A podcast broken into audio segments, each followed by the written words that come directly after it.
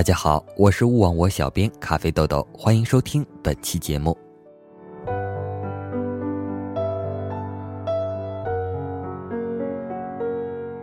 我远远的看着他们两个，有种时光倒错之感。无意间在老家发现了几本相册，翻开来，里头整齐的存放着的不是照片，而是我父母亲年轻时来往的书信。我也想称之他们为情书。但是那个年代的人表达含蓄，你情我爱是不提的，更像是家书，一张张泛黄的纸张，大部分是母亲写的，内容不离生活琐事，偶有岔题的，就是盼着那当海军的舰长丈夫早日归来。这些信之所以特别，是因为在我两岁时，父母便离异了，他们的相处方式我从来没有记忆，这些信自然成为了当时点点滴滴的存证。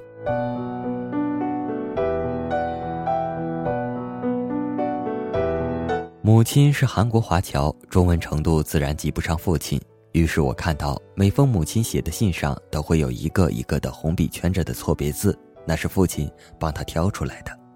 然后又把信寄回给我母亲，我母亲收到后都会在被订正的字旁边写上整整一行对的字，就像小学生被罚写生字。因此，每封母亲的信上都要这样两度一首。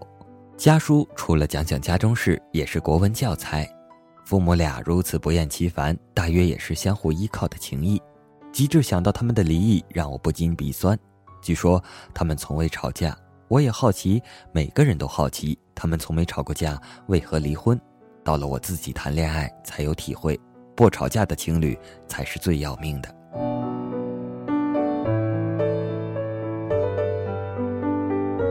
父亲是一个过分幽默浪漫的人，天塌下来的事他都会一笑置之。以为有比他高的人先顶着，错了一个字会自行补一行的母亲非常不一样。母亲不能说杞人忧天，但却事事要求尽善尽美。她的每一个今天可以说都是为了明天做准备。她又要求自己面面俱到，有时到了难以理解的地步。据说我姐出水痘的那一天，他跑去照顾亲戚家发烧的女儿，认为这样才是周到。这样的两个人，一个死皮赖脸时，另一个可能在怀疑他是怎么回事，自然不能说水乳交融。据大姨形容，我妈私底下对我爸还是那一丝不苟的周到。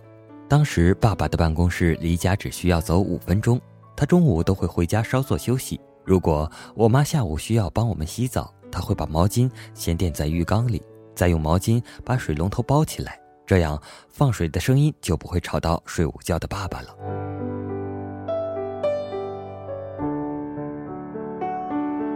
但午间无聊的小孩终究会吵，我妈就只好带姐妹俩去台湾疗养院旁边的公园玩一个小时，这样爸爸才能完全清静。但这种周到发挥到极致，就是两个人的压力了。我爸回家进门不愿意脱鞋，对有洁癖的妈妈是很大的威胁，但是她又不忍心改变丈夫的习惯，于是下班时间一到，她会沿着爸爸从门口到房间的路线上铺上毛巾，以防地板弄脏。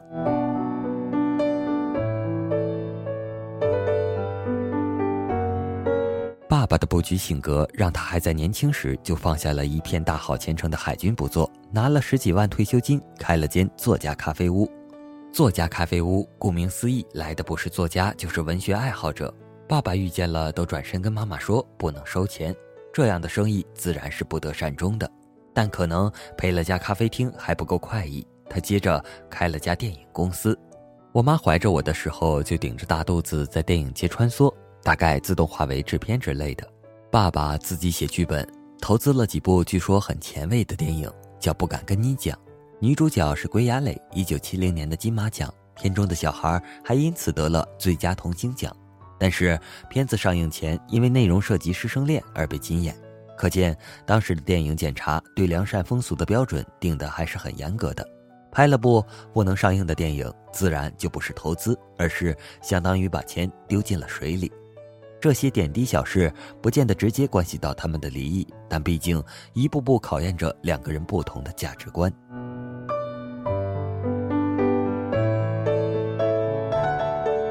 不知是生性乐观，或者因为祖父祖母还是给了我一个正常的家庭教养，我对于爸妈的离异不能说过分在意，当然，小学一年级的母姐会有一个不相识的男同学笑我是婆姐会，我还是狠狠地踹了他一脚。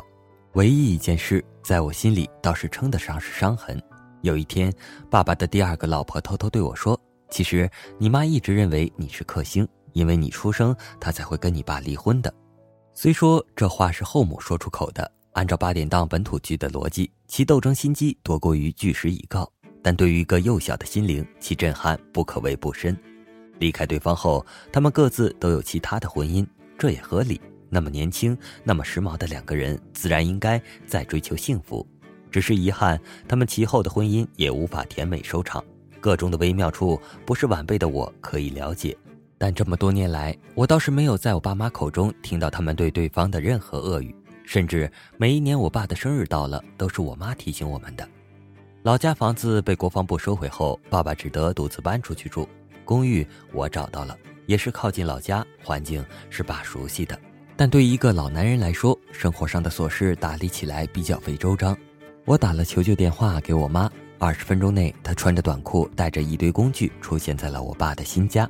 她戴上老花镜，没什么台词，动手帮我爸洗冰箱、刷地板。爸爸站在旁边扶持心灵，突然说了一句：“若兰，谢谢你。”妈头也没抬，都是为了我女儿啊。妈说的矜持容易理解，但是那坚持周到的底下，也许还有点曾经同船渡的情分。那一天的傍晚，我姐姐也出现了，一家四口就这么碰到了一起。在我有生的记忆当中，这样的画面从来没有过。虽然来的晚了，空间也不相宜，但是我还是激动的。过后有次，我爸打电话给我，问我平常送去的蔬菜色拉在哪里买的。他找遍了各个超级市场都找不到。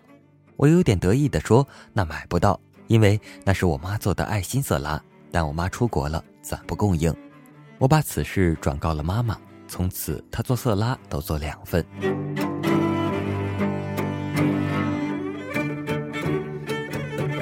就这样，他们开始有了些交往。妈妈不在台湾时，爸爸会轮着搜集我的简报。我若出现在电视里，两人会互相通电话，提醒对方收看。我出国时，我家里的除湿机要倒水，我妈会叫我爸去。回来后，我会在茶几上看到即将出国的妈留给我爸爸的字条，写着他要记得帮我开开窗、买点杂物什么的。偶尔也会看着同一张字条上我爸的字迹，记载着他何时来、何时走、完成了什么。当然，我妈依然偶有错字，我爸不修订正了，只是私底下跟我偷偷笑。有一天我在路上突然看见他们两个，我停下车说：“哎呦，约会被我抓到了。”他们急忙澄清，说是要找新的公车路线，方便去我家。我远远地看着他们两个，有种时光倒错之感。两个人因热恋而结合，生下了一对女儿，然后了解多了，不得不分手。他们没有太多怨恨，孩子也没有怨恨，他们各自试着去爱上别人，但始终爱着孩子，孩子也爱着他们。如果不是太担心，这样的人生应该是可以了。以前我真是克星吗？如果是，那我现在可不可以说，几十年过去，我已经修炼成了福星？